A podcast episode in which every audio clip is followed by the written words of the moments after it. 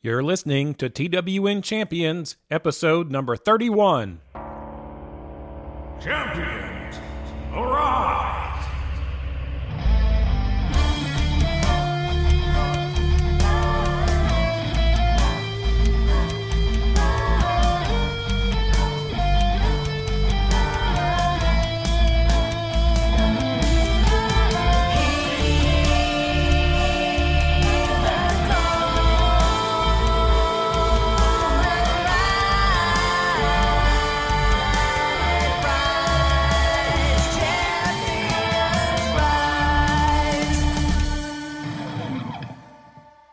Welcome to the Champions Countdown podcast, where we summon heroes from across space and time to populate our intergalactic museum or something like that. This is episode number 31. I'm Will, and she can smell empty ketchup bottles from miles away. It's Rebecca! Where that ketchup at? That's pretty good. Yeah, I was just thinking about mutants. that could have been any monster, though. Let's be fair.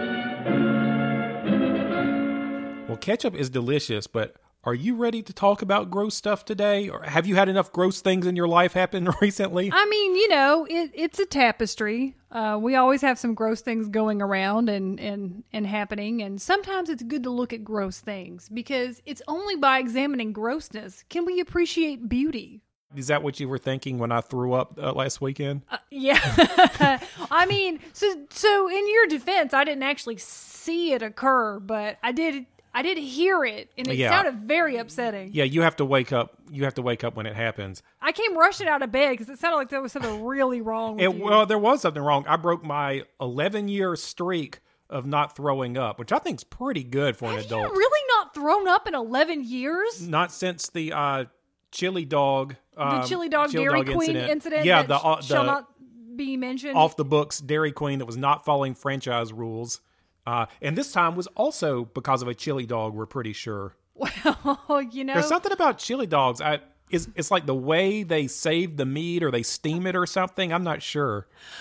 I think maybe it might be your body's way of telling you you shouldn't eat chili dogs. That's just a strange thing to say. I'm not sure if that's right. You know, my mom still talks about the first time I threw up, and she says like after it happened, I just stared at it and, and like shrieked at it, like like what alien entrails have come out of me.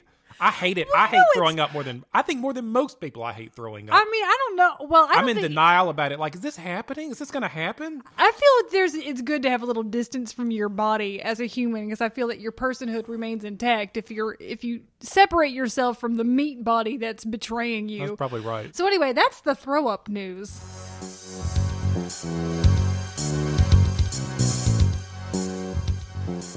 On today's show, I don't know. I don't know how elegant the segue is. Well, that's pretty similar. I mean, we're talking about gross stuff. On today's show, we're counting down our personal favorite takes on the mutant archetype. I have four. Will has four. It's a top eight. Rebecca, is a mutant something we just call little brothers, or is there a real definition? What are they? Oh, well, I didn't really get you a working definition so much as I did a working history, right? Okay, yeah, let's just go into the history then, Okay, because 'cause we, I we know feel how we use the word colloquially. I was going to say mutations are a real thing, but a mutant really is a, A creation type. of of cre- yeah, it's a creation of fiction. And so um I thought when we were going to be tracing back this trope, I thought it was just going to go right to the post-nuclear era Mm-hmm. because you have like you know, uh, radioactive waste, toxic waste. Obviously, these aren't things that are really going to be around pre-nuclear era in our in the popular imagination. But I was surprised to learn that it actually goes back a little further than that. These sci-fi authors engaging in speculative fiction were inspired by like the work of Charles Darwin and then like the mutation theory that was put forth by the early Dutch geneticist Hugo de Vries. Okay, so I'm gonna Okay. I'm gonna I'm gonna read I'm gonna hit you with a little passage here. Okay. This is from the Sci-Fi Encyclopedia, which is a really really well done website. So congrats to them. Okay, so in 1927, the U.S. geneticist H.J. Muller succeeded in inducing mutations in fruit flies by irradiation. And so this would really capture a lot of people's imaginations. Oh yeah, I didn't realize we were doing that. I know. So like irradiation was a thing that could now be, oh, what if we do this to all of nature? Um, and then one of the first people to take up the notion in fiction was a guy named John Taine, who wrote several extravagant mutational romances. What? So listen to this, Will. I think this is a book that you should find and read uh, because I think you would be into it. So he wrote a book called The Great Greatest Adventure, 1929. The corpses of giant saurians, no two alike, began floating up from the ocean depths and are traced to a lost world in Antarctica where experiments and mutation were once carried out. So you've got horrors from the deep. You've got genetics. You've got science. You've got sounds scary ocean stuff. I, I Yeah. feel like this would really be a Yeah, story that you'd be into. All right, so by the time we get to like the pulp comics and magazines of the 1930s, we're off to the races, basically. Okay. So this started earlier than I thought. Yeah, yeah, yeah. In conclusion, this started earlier than I thought. And then before we even get our year zero for superheroes, which is 1933, the year of Siegel and Shuster's first Superman comic, um, they had already had tons of like men got mutantfied and now they're super stories. Like that was already a oh, thing, okay. you know, be- before superheroes took off. And so, while not all mutation stories are superhero stories, the two have gone hand in hand from the beginning, basically, because this is like the, the same decade. Um, and then all these stories have an element of man toying with nature and uh, a lot about the anxieties of global industrialization and what we're doing with our planet, etc. Okay, that makes a lot of sense. Okay, so there's your robust history of mutants.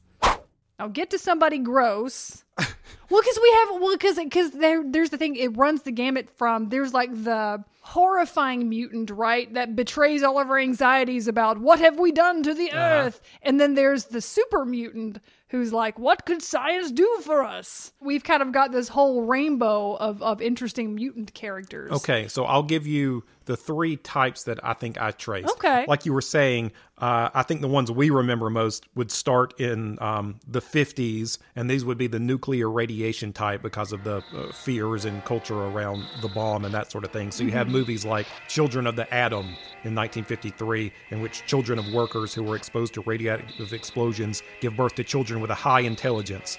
And then you get a lot of uh, Japanese kaiju who are also mutants and that sort of thing. Yes, like, so of course that's we get Godzilla, who we might be hearing about later Right, today. right, exactly. God, Godzilla might come up. I'm just saying. And then we have my favorite type of mutants um, that show up in the 80s. And this is kind of probably a little bit more of bomb scare stuff when um, we were we had a little bit more of a nuclear fear in the 80s too. So you have characters that are sort of similar to the ones we had in the 50s, like um, mutants from Total Recall who were created from Martin, Martian radiation and stuff. But then you also have my favorite type, and these are what I would call like new wave punks and toughs who have yeah, uh, punk mutants. yeah, who have like vests and futuristic visors and some neon and mohawks. And either they're just called mutants or they're actually genetically modified in a cyberpunk kind of way. And they were all over the place in video games and TV and movies in the 80s and 90s. And maybe they showed up because there's something in the air about the bomb culture and fear. But I think this was mostly just a way for writers to make some realistically scary monster character types or something. But I love those. I love those guys. Yeah, I, I mean, I think you could like retroactively apply a cultural reason for it. Like, see, these are the like the Cold War era you know, parents who have their kids who are now growing up with a constant knowledge of the threat of nuclear Oh, interesting, war, interesting. and then like so it. like culturally, here's what we've done to our our youth, and this is why our youth, are, you know, are the Yeah. way that they are. Like, you could you could say that. Like, I don't know if that like was uh the you remember the Burger King kids? That one kid who had the little visor? It's probably him. It he's was gotta him! Be, he's got to be just like that. the Burger King, the kids club kids. yeah.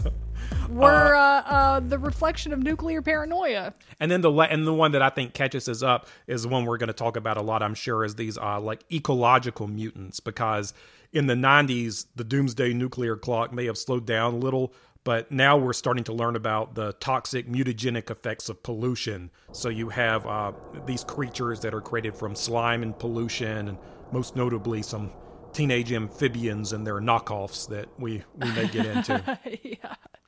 Yes, And- those and- guys. And fun fun fact, um, I've read that Ozzy Osbourne was born with a genetic mutation that enables his body to better metabolize narcotics than an average person.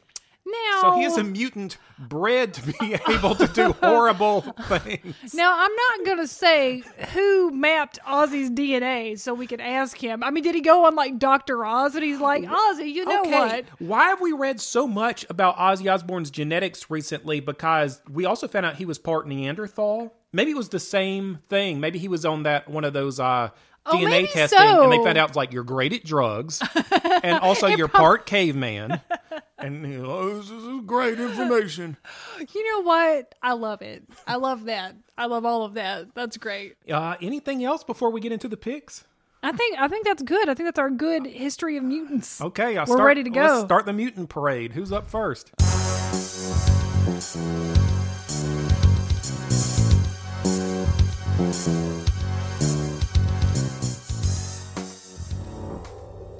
Number eight. Lazy days of following the bellowed commands of others? Those days can be yours again. For best friend Tabitha, the esteemed leader of the state of Utobitha, is here to tell you what to do. That's right. I, Tabitha, will take on the burden of your obedience. Acceptance into Utobitha pending best friend Tabitha's approval. Best friend Tabitha reserves the right to turn down applicants for any reason, including whimsy or boredom. Okay, I'm allowed to talk about Fallout New Vegas because I haven't in a few episodes. Well, yeah, they, we just had that big Bethesda news where they got bought by Xbox and everything's free now. So let's do it. Oh, did oh yeah, that did happen, didn't it? Everybody's buying everything all the time. Who can keep track? I love New Vegas. Let's let's hear about it. so I bring you then Tabitha, Fallout mm-hmm. New Vegas. No, of course not. You would think that living in a post-nuclear apocalypse wasteland would mean that whenever you encounter a 10-foot dude with green or blue skin and he's running at you with a mini nuke under his arm like a football, that maybe his temperament and his life choices were the results of fallout from the nuclear blast, right? You would think Huh? that. I would. Yes.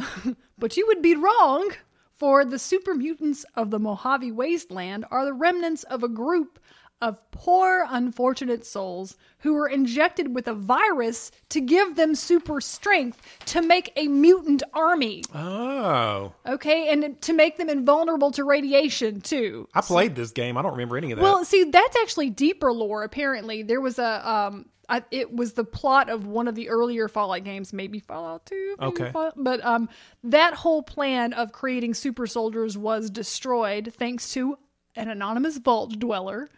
Um, but the mutants stuck around and they wandered to new locales. Okay. so that's where our Mojave Wasteland mutants came from. oh, and is it like what do you call it? Is that epigenetic or whatever? Like when they reproduce, they make more mutants. Oh, so apparently they they're sterile, but they're basically biologically immortal, and that's why they're all still kicking Oh, around. So, interesting. yeah, that and all that lore is part. It's like there. You I can love go it. find the wikis. It's way like it's very very deep. It's actually pretty cool.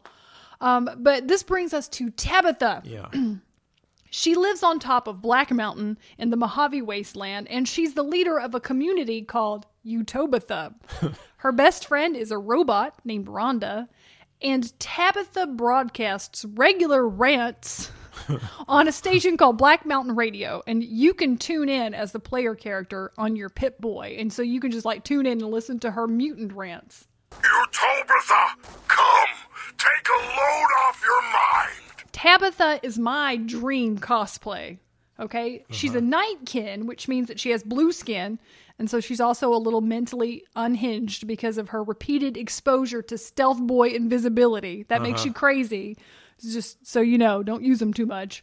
Um, but she has ragged, pieced together wasteland armor, but also a signature blonde 60 style wig and heart shaped glasses. And she's delightful looking and she's my role model. And I don't know how I would ever do it because it would require like stilts. Gotta, you got to be tall. Yeah, right? she's terrifying, she's really cute. It's when you see her, it's very jarring. You're like, oh, I can't believe this is happening in this game. the the little wig and glasses are freaking hysterical, Yeah. and so I just I love her. I, she's one of my favorite just uh, non-player characters. So it's just another piece of very lovingly crafted lore and then game world integration in what is maybe my all-time favorite in-game world. It really is. Like I just I love everything about it. I love the imagination that it sort of stokes when you see this world. And uh, Tabitha just teaches us to forge our own paths and create our own place where we belong in this world. And to surround ourselves with people who get us, even if those people are a broken robot and we are pretending to be them on the radio. Thank you, Tabitha. I don't even remember where we were going, but it'll be good to travel around with Rhonda again. Number seven.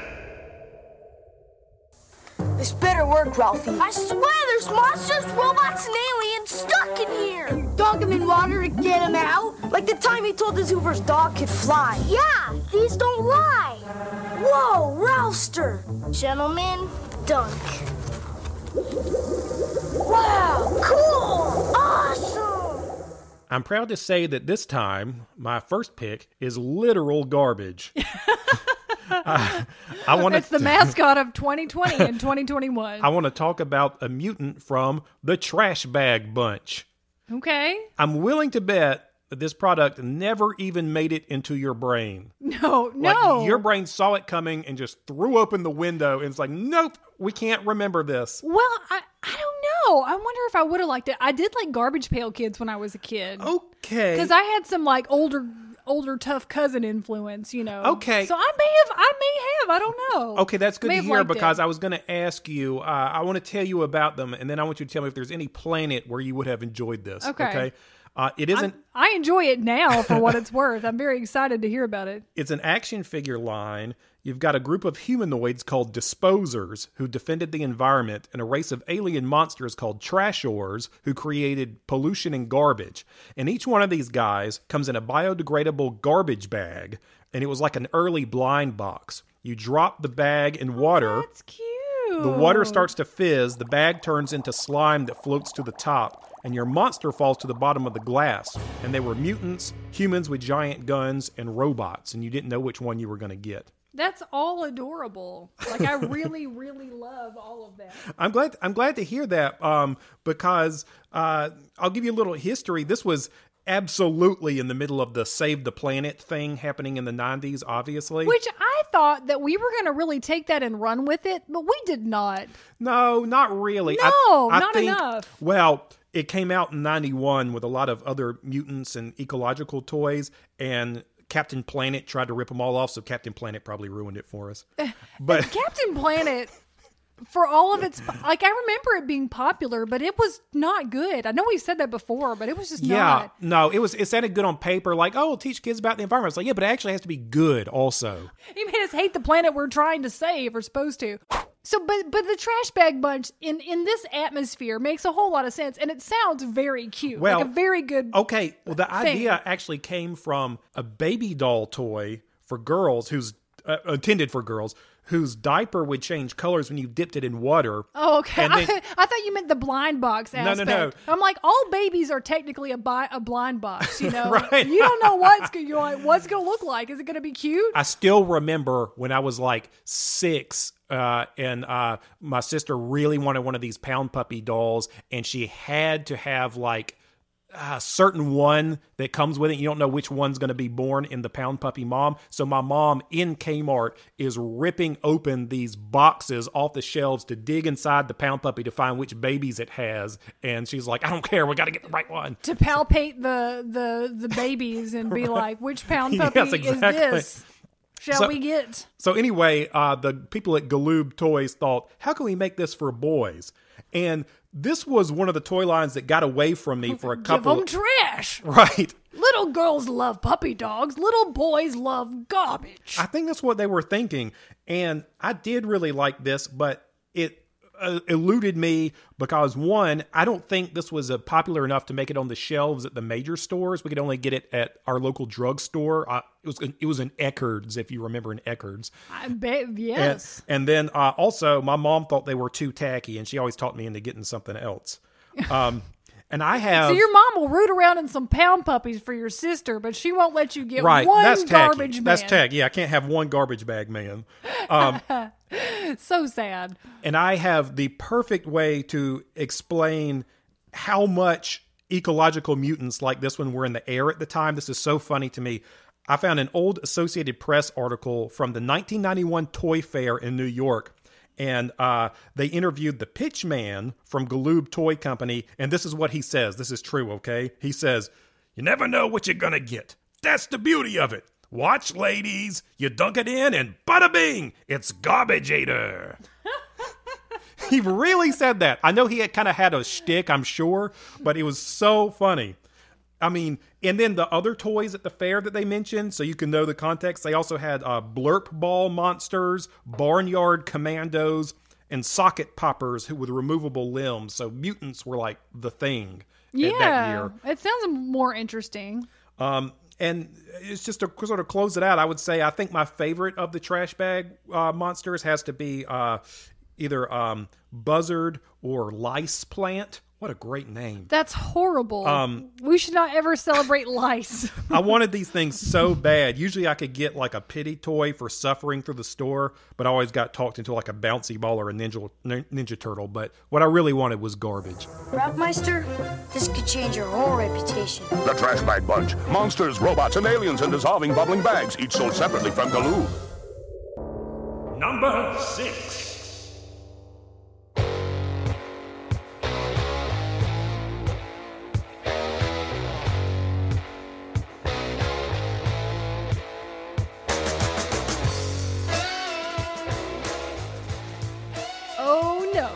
They say he's got to go.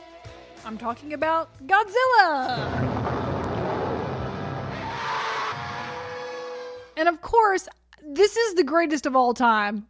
The goat of mutants, Godzilla, mm-hmm. from you know the kaiju from the Japanese film series dates back to 1954. Now, Godzilla is not strictly a mutant, but he is rather an ancient sleeping giant of the sea, awakened and empowered by nuclear radiation. So it does uh-huh. count, right? Oh, he was mutated by the radiation. yeah, it was, though. mu- it was like mutated, I mean, like you know, well- dinosaurs weren't born being able to shoot lasers out of their mouths. I mean, do we know though if he was mutated or Well, they got feathers. They could have lasers. exactly. Like, well, we don't know. I mean, he was an ancient sea creature who was maybe already pretty awesome, but Yeah. then the then he just ran on radiation the way a no- normal toy would run on batteries. But anyway, I'm not here to talk about the films.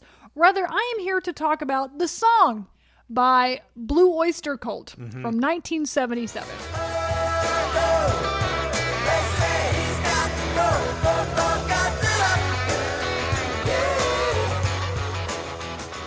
People forget that was them. Yes. Okay. Now, this is one of my favorite songs of all time. And I have never gotten a chance to publicly rave over it. So I'm going to correct that right now. Okay. If you've never heard the song, if you've never heard this song, I'm just pause this podcast and go listen to the whole song. It's a really good song. I love it. I love this song. So, um, it was written by Buck Dharma, who has been the one unifying member of Blue Oyster Cult throughout its long history. So he also wrote um, "I'm Burning for You" and "Don't Fear the Reaper." Right? Was so he the singer? yeah, and he was the singer. So his really is the voice we think of in every sense when we think of BOC. Okay? So it was meant to be a silly little song, and it is, and it didn't really chart at the time. Um, because the world was not ready for it. And I feel like people still don't appreciate this song because it's silly. Just because something's silly doesn't mean that it's not good, okay? It paints a whole picture. Yeah, it really does. All it right. seems like it's literally about Godzilla. it is, but then also it's good song lyrics Yeah. because some people They when- are. Like when they're writing like there, there there's a real fine line that you tread and i can speak as a songwriter um, when you're writing a song there's a very fine line you tread between being descriptive and being lyrical like is Mm-hmm. it does it sound good sung but then also does it convey what you want it to convey Right. Is it too clever or yeah? yeah, because I don't like songs that are just like too wordy or Uh-huh. too, you know, like trying to be too clever. Because the the words need to sound good coming out of your mouth, and they need to sound like they belong in a song. Uh-huh. Like that's just a fact. Fact, songwriting fact, Jack. so. The first thing that I love about this song is the lyrics because they're very evocative and they're very descriptive, but it still sounds good sung. Okay? So it starts out like this. With a purposeful grimace and a terrible sound, he pulls the spitting high tension wires down. That's good. It is good. Uh, and you, we were talking about how it's lyrically perfect too. I feel like they were so careful. Even the guitar is having a call and response with him, where the guitar is making like the sound effects of Godzilla doing the things he's discussing. Yes, and that is the second thing that I love. I'm glad you mentioned that because that is the second thing I love about this song is that the guitar, the lead guitar, is such an element of the song that in addition to making like the sound effects, and I feel like this the lead guitar is agreeing with the lyrics Yeah. for lack of a better term. I just I don't even know how to describe it to you that it sounds like he's agreeing, but it's like it's like he's like going like, mm-hmm, yeah, I know, I saw Godzilla doing that. It's like, yeah, it's like it's like he's Godzilla and he's thrilled to hear people recognize what he's doing. Yeah, I was doing that, and it was like this, he is like Godzilla if Godzilla lived in Animal Crossing, and he's like whatever. pulling the tension high wires down, and you hear the slide guitar like going, like the wires losing tension.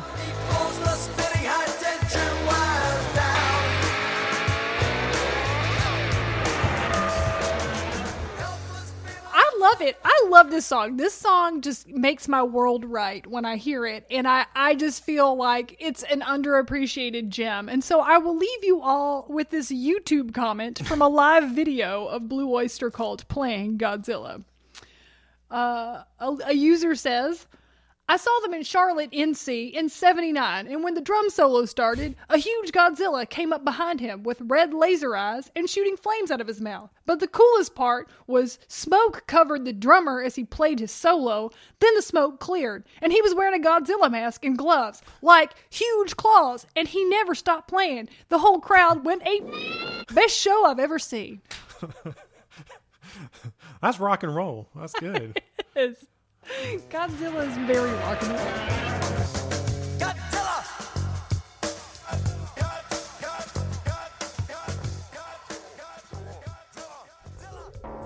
Number five.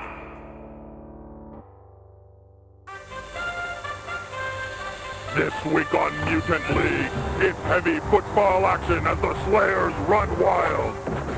The sporting world is turned upside down when Darkstar gets cut and ends up in the monster's locker room.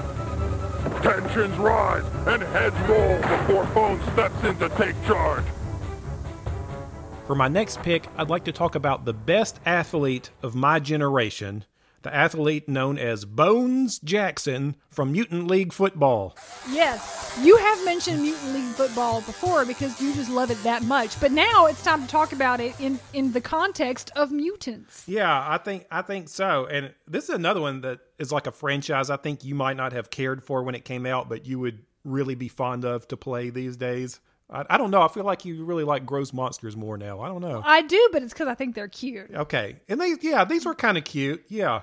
Uh, do, so I do talk about this all the time. Do you know anything about this before I just start talking about this? Well, I mean, it was an NES game, and It was it, a I- Genesis game, oh, a Genesis game. My bad. but same era. Yeah. Okay, so well, it wasn't the same era. Will when the Genesis came along, everything was changed forever. No, um, so and it was like a football game, and you got to play like your team, except for instead of it being a boring football game with like boring players, you were monsters. Yes. And That's your exactly team right. was monsters. Yes. Which is just like a solid concept all the way around. And I feel I would enjoy football more in real life if that were true. I think so. Yeah, I always like the tacky football games, like ones where uh, fantastic stuff happened. I always like better. Which This- is why we like wrestling and not Ye- football. yeah, I think because so. you want to watch the entrances and you want to watch the spectacle, but you're like, uh, Yeah, I need the context for them lining up because there's not that much action in football anyway. So I mean, yeah, like in once. I mean, well, uh, unless it's really well well edited, because I'm I can Yeah. I understand the drama of football. Okay, I yeah, watched. if we watch Friday Night Lights or uh, yeah, I watched Last Chance U Yeah, that's football we like, yeah. I still follow Latanya Pinkard on Instagram. Okay, look, I understand football. However, monster football, I think we'd all agree, would just be much more fun, which is probably why it shows up so heavily in Curdle Holler. But yes,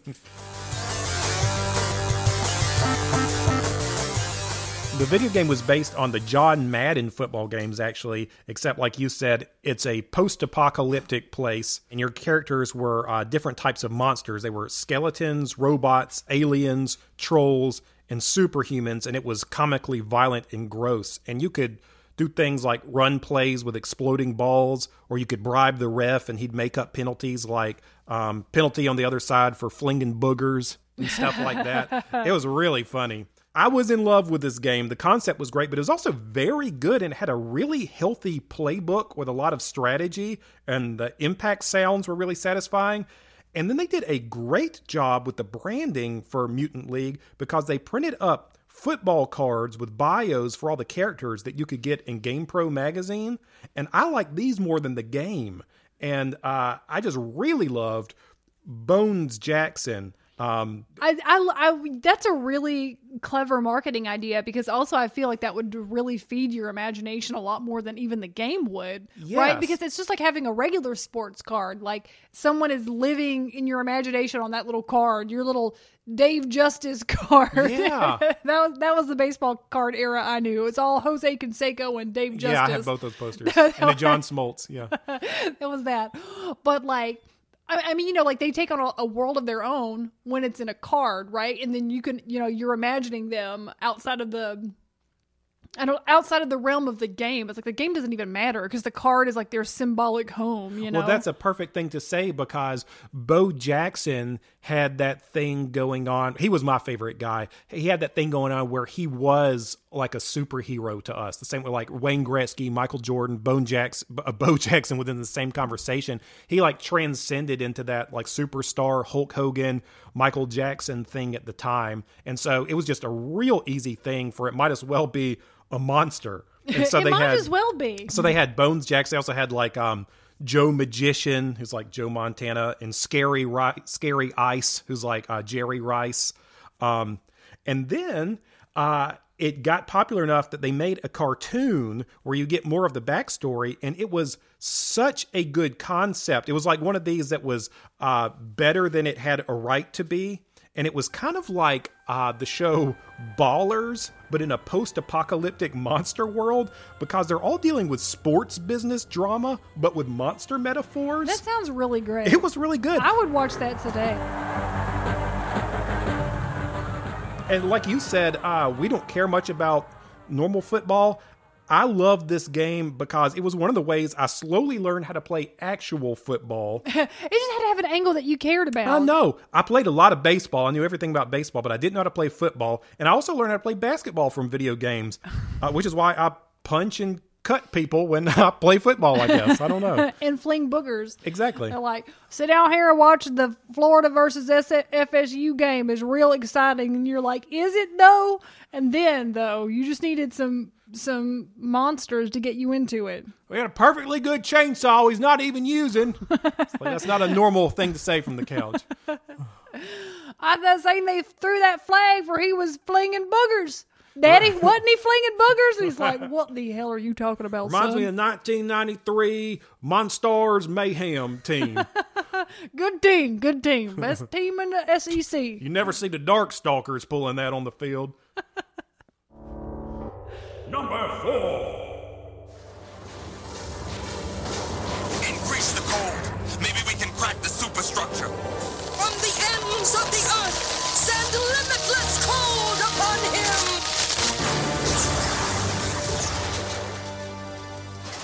blowing you all out of the water at number four Ororo Munroe, Wind Rider, Weather Witch, Goddess of These Lands, and of course that storm of Marvel's X Men. Mm-hmm. Heed my command! I thought about like, okay, well, let's talk, we got to talk about the X Men. We got to talk about them in this conversation about mutants. But you're like, who do I pick? And I was gonna pick Charles Xavier because I love Patrick Stewart, and that's really as far as that needed to go in my mind. But I decided instead to go with Storm because while she's one that everybody's like, "Yeah, she's one of the most powerful X Men, I always feel that the conversations just miss the point. You know what I mean? Um, it's perhaps a bit juvenile when we talk about uh, superheroes to talk about like who's the more powerful one. Like I don't know why that's such a common thing for people to say like what someone's powers are. And her powers are weather manipulation, right? But that's not what's important, right? The important is the journey. Okay. She's the descendant of magic wielders. Um and uh she's also a mutant. Uh, eventually she's an orphan she was at eventually is married to, to T'Challa, can manipulate the weather, and she's arguably the coolest of the X Men, even if every medium I think didn't show it. Uh-huh. Now I'm going to ask you your your opinion on the best s- storms because I feel like we all we all Oh, have a that's a pretty good. That's a fun question. uh, we all have a pretty good handle on Storm for the X Men. Like you know who it is, but like who like who? What's your favorite Storm? Um. Okay. I think clearly the best storm is the uh, '80s one with the mohawk, the punk storm. the the Mohawk is like the coolest look. Yeah, I like that one a lot. And then I'm fond of the '90s all white uh, with the uh, billowing uh, sleeves to catch the wind. Yes, I and like that, that one too. that's also the best theme song too. Yeah, so yeah. that's the that's the rock and theme. I think those are the best storms, and the other ones get into just weird stuff that doesn't even make sense. Storm definitely has some uh, gravitas, or she's got like a really interesting, different kind of story than other people have that they just don't get into. Yes. Okay. So I'm gonna. So uh, here's my you, just my discussion here for the rest of the time is going to be about like what I hope for the future for Storm because of like what I think she represents and what the X Men are all about. Uh huh. Okay. So like I mentioned, we can't really talk about mutants without talking about the X Men, but I like them. Um, because instead of this, the dark look that we've had, like the the hard look in the mirror that we've had about technology or evolution or uh, un, unrelenting corporatization and industrialization. The X Men is really about that Stan Lee era classic Marvel optimism. Um, w- which I really love, and it- yeah, it's a story, of course, about embracing difference. Um, and then in Storm's case, it's about being of a lot of places, but not feeling like you truly belong, because of course the real journey is with is within. And like in Storm's arcs, her various story arcs, I feel like she really illustrates that really well, and the films have a hard time sort of portraying this, which is why I think she needs her own movie. Okay, but um, the most unknowable terrain is yourself, right? And once you conquer that, you can take that anywhere. So she's of Kenyan heritage, as I've mentioned before, born in Manhattan, then lived in Cairo, uh, then finding a home of sorts with the X Men, once beloved in Wakanda. But then I think it's really cool right now in comics, like literally right now, the past month or so, they're hinting that she's going to leave the X Men. Uh, she might be getting involved with the Shi'ar Empire in space. Oh, In space! Storm might be going to space. Okay? And we're just kind of waiting for that. Okay, so here's what I hope for for Storm. 'Cause I love Storm. Okay, because I just I I really think that this is a character that's not gotten her due. no, she's like. I mean, she should be like I don't know, like almost like a god level character too, or like she's got. It's kind of interesting because you can see this was there even in like the cartoon where she's like got this removed from all the rest of them. She's just so different and. Yeah, yeah. I mean, like, and it, it really is that sort of like, I have to walk alone versus do I trust other people Yeah. trope, which is great for someone who has been wondering for so long. And there really is something godlike, as you say, or goddess like about controlling the weather, right? Like, that's, Mm-hmm. that's typically the Lord's domain. If- when Storm is, ain't busy. when Storm's not busy, Noah was like, "I'm." Storm said I was supposed to get two of each animal and put them in this here ark. so recently in the comics, you know, she was once married to Ch- uh, to the Black Panther, but they're amicably divorced or amicably enough. So she recently paid him a visit in Marauders number 13, Although it was to, she was instructed to steal an ancient Wakandan sword. Don't worry about it. Okay. But surprisingly, Black Panther lets her leave with the sword and said she could return to Wakanda if the nation chose to let her. Okay, now, if Marvel has finally gotten the rights to X Men, which Sony owns right mm-hmm. now, which they're hinting at they may have in, uh-huh. in WandaVision, that was sort of happening very recently, then could we have maybe that the next Black Panther film let Storm be the protagonist? Oh, how cool would Since that be? Chadwick, Bo- you know, uh, tragically, since we lost Chadwick Boseman, you know, last year, wouldn't that be freaking cool if Storm could become the sort of torchbearer and then like it could be her film and it could be like her moment and her I don't know like her her time to come into her own and I would really love to see the character. Yeah, that'd be really cool. Wouldn't that be fun? But anyway, Storm is a, a great mutant. I don't know what it is. she's she's uh, um, one of a kind, and I would really like to see this character be treated um, w- with a lot of film focus, not just good stories in the comic books. Like we want to see the films and or even the TV shows. I'd like to see that too. Give her the the focus she deserves. Number three. See, Don, leader's riffing now. Leader's Billy Berserk, man. I myself will kill the fool Batman. I will rip the meat from his bones and suck them dry. Gotham City belongs to the mutants! For this one, I want to talk about one of my favorite kinds of mutants called mutants from the 1986 comic series The Dark Knight Returns. Okay, my my favorite kind of car is called cars. I thought this would be a good one because I mostly want to talk about these kind of uh, new wave mutants that we were mentioning earlier. Okay, I do like I do like that Me t- aesthetic. me too. Uh, and this story has one of the best examples. And there's something really funny about them to me that I'll get into, but I'll start by explaining what these guys are exactly.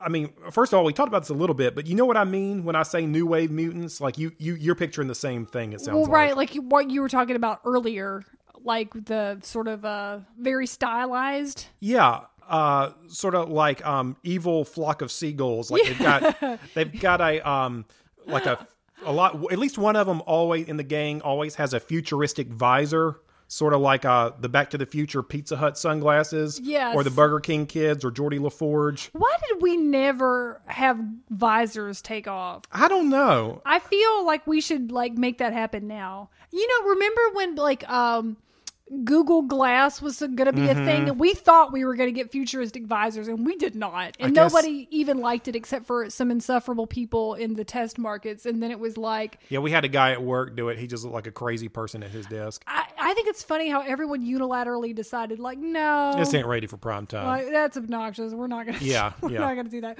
But we want our futuristic visors.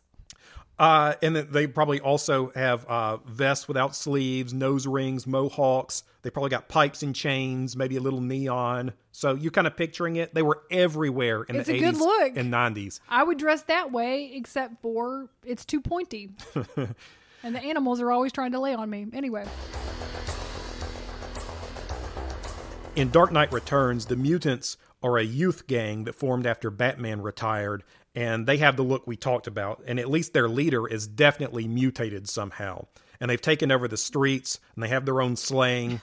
the rest of them just have a a mutant gene in their attitude department. yeah, probably. Some they they look a little mutated. I think they're actually mutants. I'm not different, but I feel different, Dad. Okay, hold on to that because I'm gonna I would talk about that too. Okay. Um, and Batman has to beat their leader in a brutal mud fight where he says gritty stuff like, "This isn't mud. This is my operating table." So, so it's just ridiculous. yeah, I, I like it. Um, and we're getting into what I want to talk about here. I love new wave mutants because when they show up on the streets, probably in like New York or LA, they make our world an alternate reality where things are a little more futuristic and the promise of the 80s really did happen, like we were talking about. And it was, I mean, just think it was everywhere. It was in Double Dragon, Streets of Rage, Ninja Turtles. Shredder was always grabbing these guys to turn them into stuff. Um, and the funny thing that I want to talk about is I think the old guys who were writing most of these stories in the 80s and 90s really thought this is what the streets of New York and LA looked like. Like in their minds, I think they thought New York and LA look like the mean streets that you saw in that Bee Gees video, "Staying Alive." like they thought these guys like don't go to New York. Like they because the punk guy is gonna terrorize you Yes, mildly without really- actually putting you in real danger. they really thought these this is what it was like in the big in the big cities. And Frank Miller, who wrote uh, this important Batman story, uh, is a great example because most people know that Frank Miller restored Batman as a dark character again, and he was lauded for making like a great satire about the absurdity of a world where there was this vigilante in this murderous city. But what we learn as he got older is that Frank Miller doesn't write satire. He really is a scared old fascist who thinks this is the world we live in and we need someone like Batman to take the law into their own hands. Don't you just love when someone gets credit for being brilliant and then they weren't? Yes, exactly. Yes, and You this had us all fooled, Frank Miller. this is this is what he thinks L.A. and New York are like. Uh, he really think I, I think he really thinks this. Don't tell me that what like please don't tell me that the same thing is true for Alan Moore. Like what if he's just an eccentric weirdo and not a genius? So all of his long coke nails and his rings and his magic are all Oh yeah, he just fraud. he just really believes like Glycon is real. You're uh, like, no, Alan this really happened. I I am in a snake cult. We thought you were smart. No, okay, just kidding. Just kidding about Alan Moore. I love him. but yes. Well, it reminded me. Do you remember that story about the dad of a friend of mine growing up who was a Taekwondo instructor, and he was talking about how to defend yourself in certain situations? Do you remember this? No, refresh It's the same me. thing. He was he was like, say you're coming out of a casino, and suddenly you're surrounded by some toughs. this was his this was his explanation to us kids of why you needed to learn Taekwondo. Like This, this, this is a situation we'll definitely this situation will in. come up. You might be going by a casino, and there's some people with vests and lead pipes might show up. So I and then have you need to know some Heian Sandan to take them down. Spent a fair amount Thank of God I'm always wearing my s- sweaty canvas gi under my shorts. All right, so I've spent a lot of time around a casino because when we did the convention, when we did um, O Comic Con, of course, uh, it's the convention center is attached to a hotel with a casino because you know gambling in Iowa is a thing, whatever, Uh, and. It's a large hotel parking lot, and I believe that hotel is either a Hilton Garden Inn or like a Country Inn and Suites. And anyway, I just don't think that in that parking lot, which adjoins a Bass Pro, I don't think that there are roving bands of toughs. Maybe I I'm wrong. well, but maybe if you hit it I big, bought this visor at Bass Pro. Helps me see the fish real good. and it makes me look like I'm from the future. I'm Throwing this fishing lure like a grappling hook. Or, It's like, and then the girl punk is like, and I got a pink one, pink camo at Bass Pro. Now give me your winnings. We are the future. We are the law.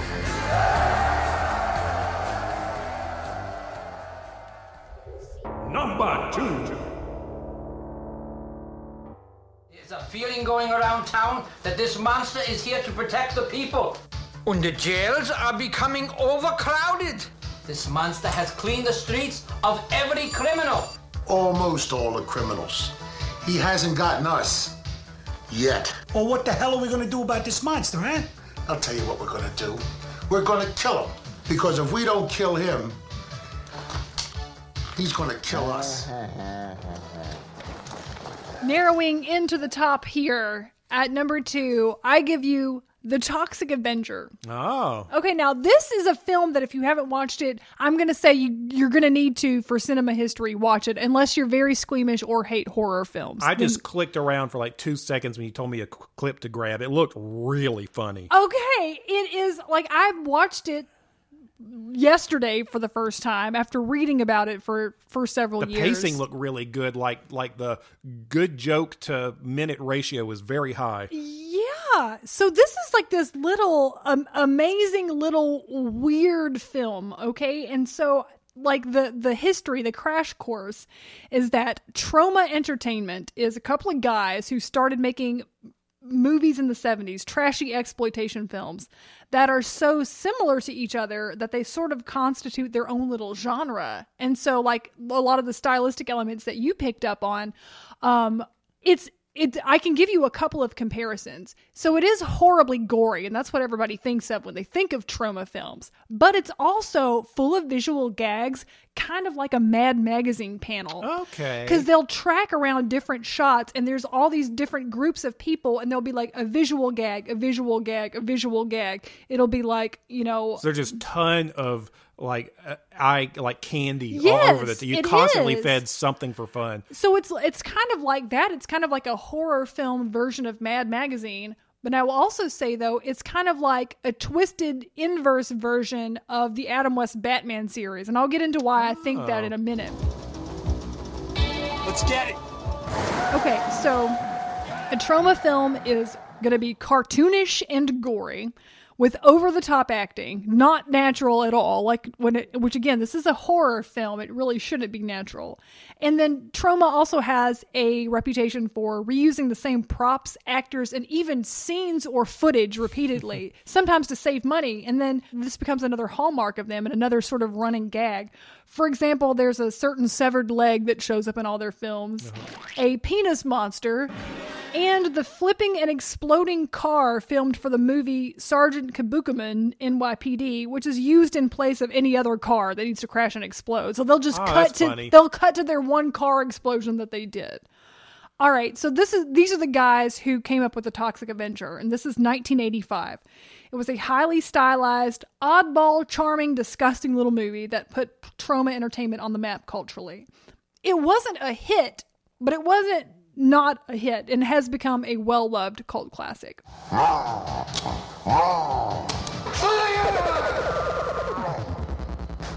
The story takes place in a fictional town called Tromaville, which is the toxic waste capital of America. And the reason that I said that this is a lot like the Adam West Batman, except a very 80s version and a gory version, it's like, you know, in Gotham, it was the case where the villains are um, out and about, and then of course you've got Commissioner Gordon and the good guys who are always on the phone in in these different interior scenes trying to do stuff to help the city. But you always see them in an interior because that's just shooter to, cheaper to shoot, right? But Tromaville, it's the opposite. The villains are like the mayor and his cronies. And they're openly like taking bribes and allowing companies to dump toxic chemicals in the town. In this story, a socially awkward fitness club janitor is terrorized by a group of glamorous scumbags who seek to make his life miserable, culminating in a tragic incident where he falls into some toxic waste.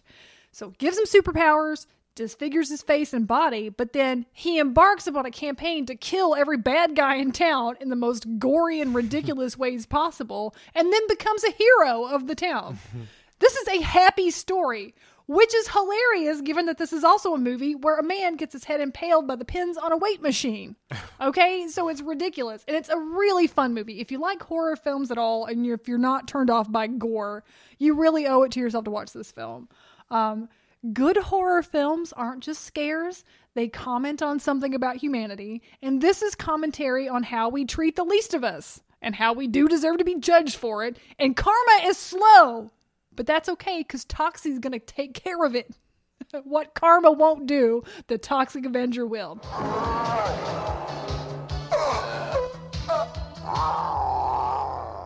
All right, now we're about to get our top mutant, but before we do, what's our honorable mentions? Honorable mentions. Um, I know I talked about Batman Re- Returns recently, so Uh-huh. that's why I just have to say Oswald Cobblepot. He was a great one. Oh, that's a good one. He yeah. was a great one, and I could have done him for a pick, but you know, yeah, Uh, I'm going to say, doesn't the Fly count? yeah, I think He so. he modified his genes to do it. Yeah, he definitely I'm going to say Super Shredder from Ninja Turtles 2. Hey, but everybody else. no, I'm just kidding. I'm just we kidding. needed somebody from Ninja Turtles, and Oh, yeah. his was so like mutagen specific. And, Like, and we've talked about the Ninja Turtles enough on this podcast. It's okay. We, you know, we love them. I like I liked Super Shredder a lot. That was that was I couldn't believe it when it happened when it was in the movie. Like he got bigger. um, I like that. I would say Apocalypse from X Men, and then the ants from them. Okay. Okay. So, who's your number one mutant of all time? number one.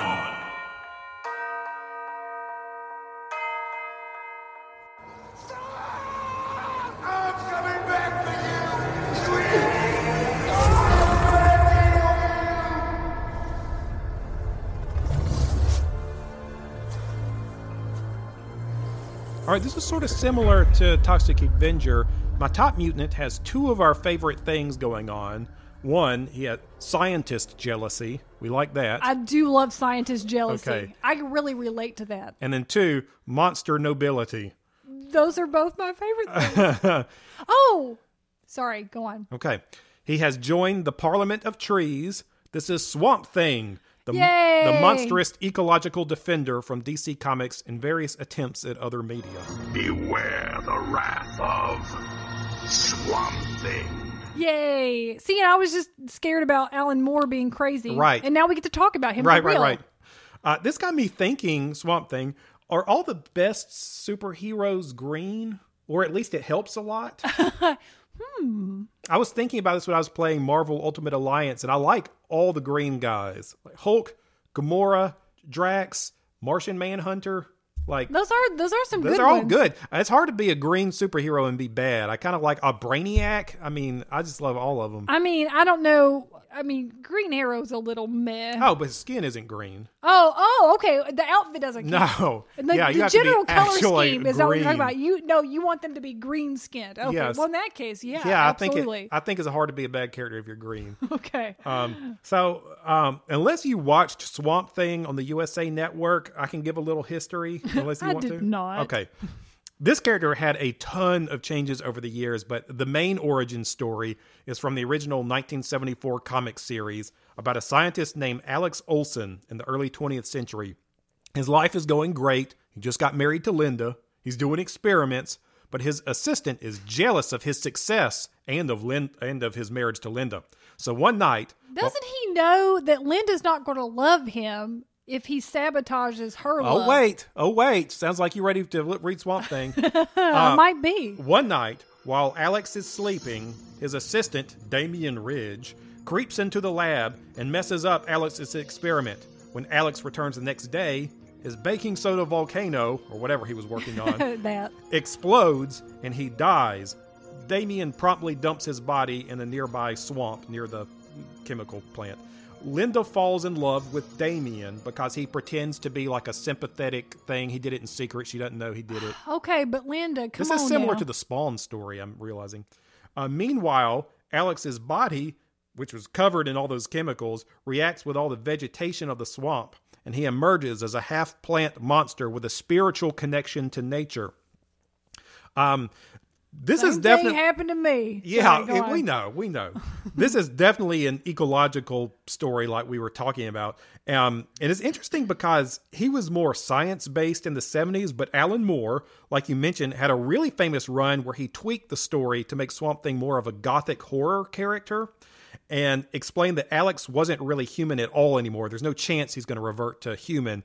The plants just used his genes to express something botanical, and it's a plant vessel. Okay, so we're all plant vessels, and you could make the argument that human life is just here to feed bacteria and plants. I'm sure Alan Moore would love to. we return to the earth, the plants take us, and then maybe from the earth we might spring again, but really, this is all the plants' life. Well, that that kind of how Swamp Things work. Um, there's a lineage of Swamp Things through the centuries, and each one eventually retreats from humanity to join the green among the Parliament of Trees. So I think this sounds really beautiful, and I might, in my heart, be a swamp thing. Uh, maybe so. Is it possible? Maybe so. I, I think that sounds very Well, poetic. okay, well let me let me hit you with this. This was one of the other wild storylines about Swamp Thing I just had to mention because there's a story Alan Moore wrote uh, where Swamp Thing falls in love with a woman named Abby, and they're able to make love through a hallucinogenic experience because she eats some of the tubers growing off of him and sees him as a handsome man. And but then people find out about it, and she gets arrested. And uh, what did she do wrong? Uh, do uh, drugs? no, they found out she had romance times with a non-human, and Alan Moore loves to write about crazy things. I st- what was her name? Abby. Free Abby. Yeah, I agree. I agree. Abby So, is uncanceled. yes. Uh, there was also a 1990 TV show that debuted on USA Network. It it barely looked like a science fiction show. It looked like um, a cheap Jason movie. Whenever you see clips, Yeah, this is not an easy thing to render. I feel like you could make a beautiful animated film. Well, uh, in in 2019, I, it kind of went under the radar, but um, DC Comics produced a really cool TV show that was like a horror uh, show about Swamp Thing, and everybody loved it. And they canceled it for some reason that people still don't understand. Because DC Comics doesn't know what they're doing they ever. don't. It looked They have really canceled cool. every good thing and promoted every bad thing in the past 20 freaking years. I don't even know what their deal is.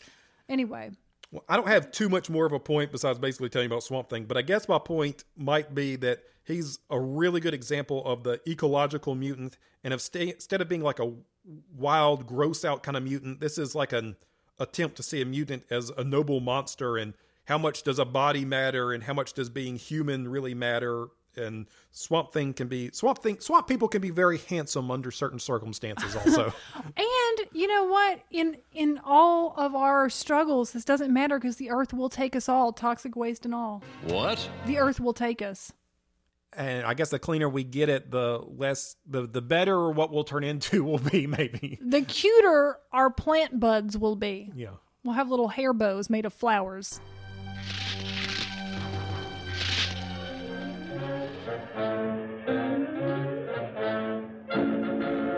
Well, that was a weird ending, but a very good list. I think so. I mean, the whole ending, just the just the plant people, but whatever. I don't know.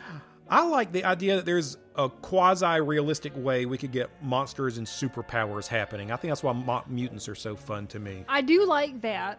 Um, I love fictional New York where mutants are roaming the streets. I love people taking revenge on greedy capitalists. So we're just really into mutants. I'm going to join a mutant gang. and I'm gonna become a swamp thing. Uh huh. we'll be busy, is what we're saying. we'll, be, we'll be busy. We'll We'll be busy. eventually lose the ability to speak and think the way that you think. But the podcast will be beamed directly to you in plant food. I read we were talking about real mutations and evolution. Did you know that the human brain stopped growing about, about uh, 10 to 15,000 years ago? So, so we had the same brain as cavemen, really? I mean, I believe it. Have you interacted with literally anyone ever? Yes. Yes, we all have the same brain as a caveman. Yes, agreed. Hard agree. I didn't know that, but I love that. Uh, if you have thoughts about this list, and you really should, you know what? I'm ready for an email. I'm just going to call you out. I'm going to call you out if you're listening. Send me an email at rumors at thewizardsnightshirt.com or really do follow us on Twitter. What's our thing? Is it WS? Yeah, you can find us on Twitter at WizardsNSPod. Yes. or Instagram. Or you can visit thewizardsnightshirt.com to find out about this show and our other shows like Curdle Holler, our original Halloween comedy audio series. Or check out my album, which is not about the swamp, except a little bit. A little actually, bit. it is. You got kidding. one song that got that didn't that you didn't put on this album that actually is about the swamp. It's literally about the swamp, but That there's there's another swamp. Yeah, okay. Well, so check out the almost swamp-like album, Get Big, at keengarrity.com. K e e n g a r r i t y. Thanks for listening. We will see you next week when we call forth new champions.